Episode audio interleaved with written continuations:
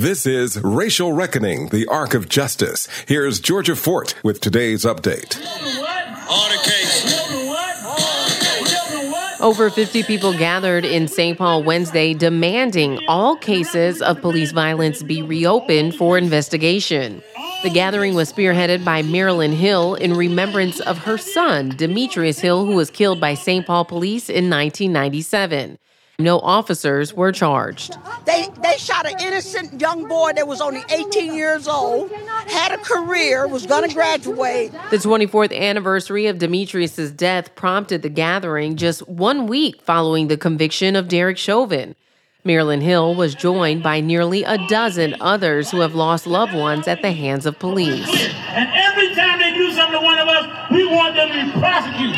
That's why we had a chance prosecute the police.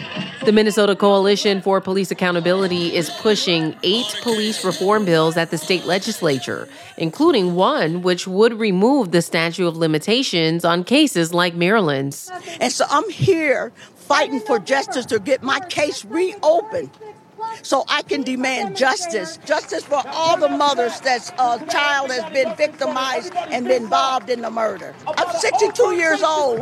I'm tired. I'm tired of loved ones getting killed for no reason.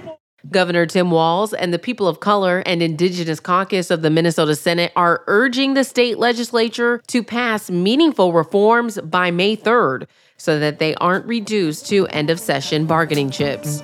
For the Racial Reckoning Project, I'm Georgia Fort. Racial Reckoning, the Arc of Justice, is produced and supported by Ampers, diverse radio for Minnesota's communities, in partnership with KMOJ Radio and the Minnesota Humanities Center. Online at racialreckoningmn.org.